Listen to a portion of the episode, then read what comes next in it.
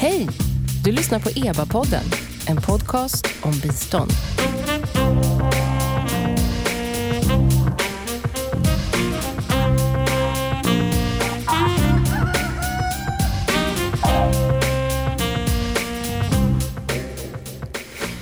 Välkomna till EBA-podden. Jag heter Nina Solomin. Den här podcasten ges ut av EBA, Expertgruppen för biståndsanalys, en statlig kommitté med ett viktigt uppdrag. Att oberoende utvärdera och analysera svenskt internationellt bistånd. Jämställdhetsperspektivet är viktigt för svenskt bistånd och det har också blivit en allt viktigare fråga internationellt på dagordningen. FN-organen, Världsbanken och andra stora organisationer ser jämställdhet som en förutsättning för länders utveckling. Och för några år sedan, 2015 närmare bestämt, så fick ett 40-tal svenska myndigheter i uppdrag att jämställdhetsintegrera sin verksamhet och däribland också då Sveriges stora biståndsmyndighet Sida. Två forskare har för EBAs räkning undersökt hur den här jämställdhetsintegreringen genomfördes. Och nu, eh, alldeles färsk eh, i en rapport, så har deras utvärdering kommit ut. Och en av dessa forskare, Elin Bjarnegård närmare bestämt, är här i studion idag. Välkommen! Tack så mycket. Vi ska prata lite om er utvärdering och även om hur jämställdhetsintegrering fungerar i praktiken. Om det fungerar. Och dessutom tar vi upp eh, jämställdhet och hur den är kopplad till fattigdomsminskning.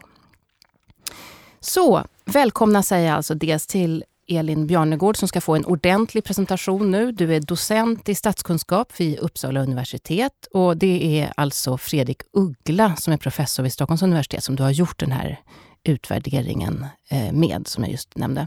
Julia Schalk är här, hej! Hej! Du är ledamot i expertgruppen för biståndsanalys och även biträdande chef för internationella enheten på RFSU. Ja, det stämmer. Eh, och sen har vi Anne Scheffer Leander här. Och du jobbar på Internationellt center för lokal demokrati, ICLD. Ja, det stämmer. Ni får biståndspengar från Sida för att genomföra projekt på kommunal nivå. Ni jobbar Precis, liksom kommunalt. lokal nivå. Vi har kärnstöd från Sida. Det stämmer. Och SKL är er SKL huvudman. är vår huvudman. Och just, varför just du är här, det beror på att du är bland annat programansvarig för ert projekt Gender Mainstreaming Local Democracy. Precis, ett av våra utbildningsprogram, ITP så kallade. Som riktar sig till? Till eh, politiker och tjänstepersoner eh, på lokal nivå i några av våra samarbetsländer. Så ni utbildar dem? Vi utbildar dem eh, på lokal nivå att, att de jobbar rent konkret med jämställdhetsintegreringsprojekt, processer. Vi börjar med dig Elin ändå. Den här utvärderingen är väldigt färsk när vi sitter här och spelar in. Eh, vill, ska du eller jag säga titeln på rapporten? Jag kan säga det. Kan du den utan till? Ja, jag har den framför mig här också, men jag tror jag kan den. Putting priority into practice är huvudtiteln. Och undertiteln är Sidas implementation of its plan for gender integration. För vad du och Fredrik Uggla har gjort, det är något ganska spännande. Ni har från det att Sida fick det här uppdraget att jämställdhetsintegrera sin verksamhet, så har ni ägnat er åt följeforskning. Ni har liksom följt hela genomförandet. Kan du berätta lite hur det där har gått till? Ja, precis. För tanken med följeforskning eller pågående utvärdering, det är att man ska följa själva implementeringsprocessen. Annars, i vanliga utvärderingar, så brukar man ju titta på resultaten när det redan eh, har hänt. Nu har vi försökt att göra olika nedslag under eh, själva processen för att inte bara se vad har hänt utan också varför har det hänt? Varför har det som har hänt hänt? Och vad har inte hänt och, och varför? Så man får en större förståelse för just implementeringen som ju är den stora utmaningen i jämställdhetsintegreringsprocesser. Men ni har kollat på genomförandet, men har ni kollat på effekter också? Eller resultat? Det har vi också gjort. Det har vi, också ja. gjort. vi har gjort ett första eh, nedslag där vi både hade fokusgrupper som vi diskuterade med. De fokusgrupperna följde vi upp eh, ungefär ett år senare och sen så ytterligare ett år senare för att se vad som har hänt. Vi har också tittat på eh, insatser vid tre olika tillfällen för att se huruvida man har börjat arbeta mer eh, med jämställdhet, med en jämställdhetsanalys i insatserna och för att både då se, ser vi en förändring under tiden som den här planen eh, implementeras. Men ni har varit i fält också va? Det har vi också varit. Under fas två av det här projektet så var vi i, i Myanmar och i Zambia.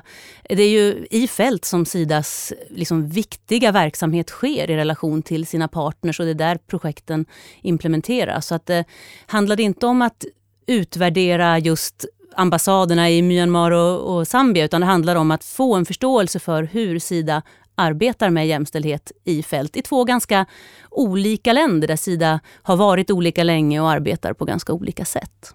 Och vad... Ja, nu blir det så här rapportens slutsatser på en, på en femöring, höll jag på att säga. Säger man så? Men, men, men om du ändå skulle lyfta fram några viktiga slutsatser som ni så att säga landade i? Vad ja, men, det vara? Ja, men det handlar väl om att eh, att jämställdhet även i en organisation som, som Sida som har arbetat eh, med jämställdhetsintegrering så länge, som har det som en väldigt stark prioritering och som har väldigt bra infrastruktur för det här. Även här så är det eh, svårt att få till ett systematiskt eh, arbete som når ut till alla medarbetare och ytterligare ett steg sen då till, till partners eh, så att det finns en en samsyn kring det här. Utan det, det, det, vi har sett är att det är lätt hänt att det hänger på enskilda medarbetares engagemang. Det finns jättemycket goda exempel, eh, men det är inte, inte enhetligt. För en sak som ni säger i rapporten är ju bland annat att, eller utvärderingen, det är bland annat att just att de medarbetare som finns på Sida är enormt. De värderar jämställdhet, är ett super, eh, liksom en superviktig princip och, och eh, Ja, och, och, att det är någonting man alltid vill ha med sig. Så liksom intentionen finns. Så vad är egentligen de största svårigheterna i så fall? Om alla är med på tåget? Ja, det är därför jag tycker att den här, en, en studie av en sån här organisation är så pass intressant. Jag tänker att den kan lära många andra organisationer mycket också. Därför att den pekar just på att trots att det inte finns något öppet motstånd, trots att alla vill, att man har de här ambitionerna och att man till och med har den här typen av, av eh, planer på plats, så, så finns det stora svårigheter i. Det är så mycket som ska göras. Det är så många andra mål som ska integreras samtidigt. Så det handlar om tidspress. Det handlar om, om kompetens. Att faktiskt se till att man fortsätter att kompetensutveckla personal och att se det här som ett pågående lärande där man hela tiden liksom måste flytta fram positionerna. Eh, vi ska gå vidare. Julia, hur um, jämställdhetsintegrerar RFSU? Mm. Um, Dels gör vi ju det eh, ska jag säga, för både, vi har ju både internationell och nationell verksamhet. I den eh, internationella? Men, och vi gör det i, i båda, vill jag bara understryka. Så, men i den internationella så har vi vad vi kallar då att feministiska perspektiv ska genomsyra vår verksamhet. Och eh, huret, ja det handlar väldigt mycket om att säkerställa att vi som jobbar på RFSU och som i sin tur åker ut och möter de partnerorganisationer som vi samarbetar med, känner oss trygga med att ha en dialog kring de här frågorna. Det vill säga att känna sig trygga med sin kompetens och sin kunskap. Att kunna ställa rätt frågor, titta efter rätt saker och ha en en, vad jag menar, respektfull dialog som betyder att man både lyssnar och förstår kontexten men också kan ställa, ifrågasätta frågor och ställa frågor kring makt eh, och analys. Så, så mycket, vi har ju våra checklister och vi har våra riktlinjer och så, men jag skulle säga att det stora arbetet handlar om att vi ger utrymme för att prata med varandra om svårigheter och, och konstant lära och ha en kunskapsutveckling. Bara så att eh, lyssnarna förstår, kan du ge ett par exempel på, två exempel på vad, vilken typ av, av samarbeten ni har? Vilka typer av projekt som ni stöttar? Ja, det, absolut. Vi, vi har ju partnerorganisationer som vi samverkar med i eh, många delar av världen och därför ser ju också arbetet väldigt olika ut. Så att det, till exempel i Latinamerika så är det ju väldigt mycket ska jag säga, aktivism som, som är. Man, vill, man ser en, eh, eh, ett problem om man jobbar politiskt, man vill förändra lagstiftning, man är ute på gatorna och demonstrerar. Eh, kopplat till jämställdhet? Kopplat till jämställdhet, kopplat till abortfrågor framför allt, att förändra abortlagstiftningen. Eh, vilket naturligtvis är ett stor risk eh, för många, men, eh, men de är otroligt modiga och ute på gator och demonstrerar. Och där har vi ju verkligen den här, vad vi skulle kalla politiska analysen. Man vill förändra strukturer och lagar och eh, är, är väldigt verbala i, i sin analys och vad man gör. Eh, men sen handlar det ju också om organisationer eh, i Liberia till exempel, som är en helt annan kontext. Eh, där vi till exempel samverkar med en eh, organisation ute på landsbygden vad som eh, utbildar eller pratar med unga om kropp och sexualitet och preventivmedel och abort. Eh, och det kan vara nog så radikalt och strukturanvändande. Där fick jag precis höra en kollega som kom tillbaka som berättade hur chefen för den här organisationen eh, hade, hade mött en man när de var med som hade sagt, det var du, det är du som har nu sett till så att min fru sover med jeans. Va? Och jag tycker... och det är en bra berättelse, för här handlar det då om hur de som kvinnor i den här gruppen har gått samman. De har identifierat ett, ett problem, de, de, eh, uttryck, eller de blir utsatta för sexuella övergrepp. Hur löser de det? De sover med jeans. Ah. Eh, och jag tänker, det finns inte att läsa i någon akademisk litteratur som vi gör. Utan det här är en dialog som vi måste förstå vad det handlar om. Eh, så att det är två olika exempel, säga, men båda är exempel på, på feministiskt arbete. Mm, intressant. Eh, Anne Scheffer Leander eh, på ICLD. Eh, den här jämställdhetsintegreringen som ni lär ut i, i era utbildningsprogram. Eh, hur, vad, vad, får ni för reaktioner? Från vilka länder kommer de här deltagarna som deltar i de här programmen till mm. exempel? Och vad, hur reagerar de på de så att säga, ja, lärdomar eller insikter, vad ska man kalla det för, ja. som de får ta del av? Ja. Jo, men det är blandade reaktioner, men positiva förstås. Reaktionerna handlar ju om att det här är politiker och tjänstepersoner som har sökt till att gå den här utbildningen. Så att de har ett mandat, de har en vilja, de har en, en önskan om en förändring. Och de måste också komma till den här utbildningen med ett pågående arbete i sin kommun, en process där man på, på grunden vill, vill göra en förändring, en institutionell förändring för att skapa välfärd och samhällen och levnadsmöjligheter. För, och mer jämställdhet? Jämställdhet? Eller? Mer jämställdhet. Vad får och, man lära sig då? Och jämställda finns det någon, liv. Finns det någon ja. manual? Så här jämställdhetsintegrerar du, eller hur? um, Alltså, dels får de lära sig och ta del av många goda svenska exempel under en längre period när de är i Sverige, under ett par veckor, där vi samarbetar med bland annat Malmö kommun. Så att ta del av, och, och SKL också då, som är vår huvudman, av befintlig, befintliga teorier och modeller och verktyg för det här. Sen är man också med ute på studiebesök hos andra kommuner och träffar sina, sina kollegor där. Men sen lär man ju förstås av varandra också. För att många har ju kommit långt och har väldigt god vilja. Så att det handlar inte bara om att, att komma hit och lära sig. Eller att vi åker och lär ut, utan man lär av varandra. Men, eh, och så går de den här utbildningen och kommer till Sverige och ser hur jämställt och fint vi har det här. Och sen så åker de hem. Vad, hur, vad möter de för verklighet då? Um, ja, det är klart att, att det kan vara eh, motstånd till förändring. Många organisationer, många myndigheter, lokala organ strävar någonstans ständigt efter status quo. Uh, men, men som sagt, de är nominerade, de är utvalda. Det finns en, en god grogrund till att att fortsätta de här processerna. Och just när vi, eftersom vi jobbar med, med team och vi ser till att de har politiker knutna till teamen, så finns det ju en, en möjlighet till förändring på sikt. Elin, finns det inte en risk att, att, att principen om jämställdhet konkurrerar med andra jätteviktiga principer för biståndets eh, effektivitet? Till exempel ägarskap. Du jobbar med en partner som inte alls har samma nivå av jämställdhet. Ska de inte få äga sitt, sina insatser själva, som är ojämställda? Mm. Ja, det där, det där är en, en verklig värdekonflikt som jag tycker att vi har, har sett mycket i den här utredningen också. Både eh, hos de vi har intervjuat på Sida men också hos, hos partners. Där det finns, eh, som, som ju många delar, en, en stark övertygelse om att om om eh, utvecklingssamarbete ska fungera så måste det liksom komma underifrån. Det måste finnas ett lokalt ägandeskap. Vi kan inte komma och pådyvla folk våra eh, normer och våra värderingar.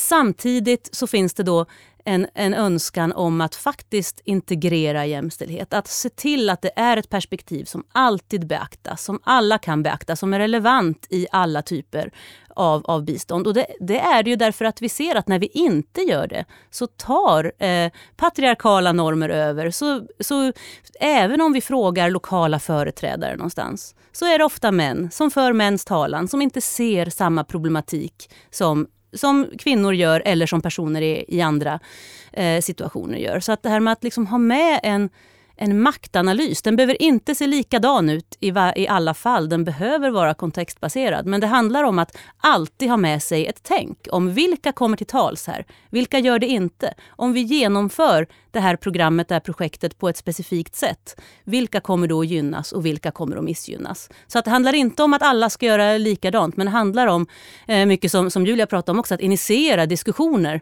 eh, och ha med sig den här genusanalysen som absolut eh, bör vara intersektionell. För det är klart att det inte är så enkelt som, som kvinnor och män utan det finns olika kvinnor och män i olika maktpositioner. Julia, du ville säga något? Ja, men det, det ligger ju någonting i det här, jag vet inte vad man ska kalla det, samtalets kraft. Men, men det, det handlar ju om det här mötet eh, där, där eh, då, vi då som svenska aktörer eh, det kräver mycket av oss i form av vår egen kunskap och kompetens. Eh, vi måste, och jag tror att det är ett litet, en utmaning för biståndet. För det inte gäller inte bara Sida som tycker att det är viktigt med ägarskap. Eh, men att, att det har på något sätt tolkats som eh, att, att, ge, att vara otydlig, skulle jag vilja säga. Att om jag, om jag eh, är tydlig med vad, vad vi står för eh, som organisation, var våra värderingar ligger, så, så, så, ska, så blir det ett maktspel och en, en styrning. Och det finns en maktdimension, det är klart att det gör det. Vi kommer med pengar och det finns absolut en maktdimension i det. Men jag tror vi tappar väldigt mycket i, i att inte våga ha den här eh, liksom respektfulla dialogen. För om man inte ställer de där frågorna, vem är det som har makt i det här fallet? Det gäller ju även då kvinnorörelser eller abortorganisationer som vi samarbetar med. Vem vem är det som har tillgång till abort? Eh, det är, alla länder har rika kvinnor tillgång till abort. De kan flyga eller de kan köpa sig. Men, men vem är det som den här organisationen säkerställer att, att eh, aborten finns till? Så jag, jag, jag vill bara understryka egentligen den dialogfaktorn igen. Nej, och det är också det här med tydlighet tror jag är väldigt viktigt. Partners både i Zambia och Myanmar var ofta väldigt förvirrade över det här att å ena sidan verkar det vara så viktigt med jämställdhet. Det, det, jag förstår att det är viktigt men vi förstår inte riktigt vad det är vi förväntas göra. Mm. Även där kan man se att det finns liksom en, en vilja att bli bättre, att man förstår att det finns någon sorts kompetens här som man inte riktigt når ut. Och det är också en, en, kan bli en effekt av det här om man, om man just tänker att, att inte pådyvla andra handlar om att vara otydlig. Det tror jag inte det behöver göra utan vi kan tänka kompetensutveckling. För det är ju svårt med jämställdhetsintegrering och det är mer än en intuition. Det finns liksom verktyg och eh, sätt att jobba med det. Men, men finns det någon koppling till fattigdomsminskning egentligen? Det övergripande målet?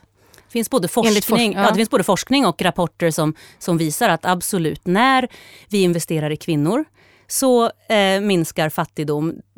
Delvis därför att kvinnor ser andra saker än, än vad män gör. Till exempel om man tittar på utbildning av sina barn, hälso och sjukvård, tillgång till sånt som just familjen behöver till exempel. Men det vi ska tänka på där, tänker, tänker jag, är att det här ser ju kvinnor därför att de har just den här rollen. Så att det är redan en ojämlikhet i den här analysen. Så vi får akta oss så att inte jämställdhet blir instrumentellt. Att vi ska arbeta med jämställdhet för att det leder till andra saker. Utan att jämställdhet liksom får ha ett egenvärde också som handlar om, om kvinnors rättigheter. Eh, Anne, jag mm. tänker, du har ju följt de här eh, programmen då under några år och så. Eh, finns, finns det några tillfällen där du faktiskt tycker att du ser att ni gör skillnad? Absolut, det, det tycker jag med största som tydlighet att vi gör. Om jag bara kan koppla tillbaka till det här med liksom att ägarskapet eh, som ni båda har pratat om nu. För att eh, understryka att till en, en utbildning för att jämställdhet integreras så kommer de här personerna från sina kommuner med tydlig vilja, tydliga uppdrag. Det är inte så att de kommer för att lära sig några modeller framför allt. Liksom, utan de har, ju, de har pågående arbete för att allt ifrån att få fler kvinnor engagerade i politiskt arbete, att vara med i besluts och planeringsprocesser i sina kommuner. Men också att stärka kvinnligt företagande, kvinnors företagande. Eh, och att, och att liksom förändras. De har identifierat att de vill förändra sina institutioners eh, förutsättningar att, att, att ge alla människor samma rätt att leva jämställda liv. Så att de kommer verkligen med, med en tydlig intention kring det här. Och sen så var din fråga kring vad ja, vi ser för resultat. ja, precis. Ja, har ja. du sett någonting? Det är bara om du har någon ja, konkret Ja, men absolut. Alltså bara nu kring den här senaste omgången då, i, till exempel i Uganda, när vi ett år in i utbildningen, de rapporter som vi får, så är en en kommun, Arua i Uganda, så ser man till budgetprocessen till det här året att de, de saker man har lärt sig, de diskussioner man har haft inom kommunen, de utbildningar som man själva då, för att de kommer ju hem och så blir de liksom lär de varandra. Och då, då kan de visa konkreta exempel på att budgetprocessen har varit mer lyhörd till, till kvinnors behov. Och det kan vara såna konkreta saker som fler kvinnor som blir gynekologer och lärare, äh, läkare på vårdcentralerna. Eh, mer resurser till sanitetsprodukter för flickor i skolan så att de kan gå i skolan när de har mens. Så konkre sådana konkreta saker. Som de här utbildningsinsatserna leder ja, till i ja, förlängningen? Ja, ja precis. Ja. Som deras vilja till förändring. Då, får, då blir de starkare, de gör sina röster hörda och då kommer de in i det som vi verkligen kallar jämställdhetsintegrerat och att vara med i budgetprocessen till exempel. Och det, är, och det, det blir konkret för kvinnor och flickor men också för män och, och pojkar. För några insatser handlar om att, att man, man ville vara väldigt tydliga med att man ville ha, involvera männen i, i, i familjelivet. Ehm, så att ja, det ska ju gynna alla. Mm. Eh, är det någon av er som har kontakt med utvecklingsinsatser som har sett några floppar? Där det inte riktigt har blivit så jämställdhetseffektfullt som man hade hoppats? ja, Nej, men jag ja, tänker, ja, ja, men gud ja, massor ja, ja, ja, oh, ja, ja. Nej, men jag har till exempel jobbat mycket med, i helt andra sammanhang, men med eh, kvinnodelar av, av partier, Women's Wings. Eh, där man till exempel har lobbat jättemycket för att få igenom olika typer av kriterier för när man väljer kandidater eller få igenom kvoteringsreform, få igenom formella lagändringar. Och så när man har lyckats med det så undrar man lite varför, varför händer ingenting? Nu har vi ju liksom jämställdhetsintegrerat det här partiet. Och sen kommer det fram att när man frågar, ja men bryr sig partiet om formella regler överhuvudtaget? Eh, styrs man av formella regler?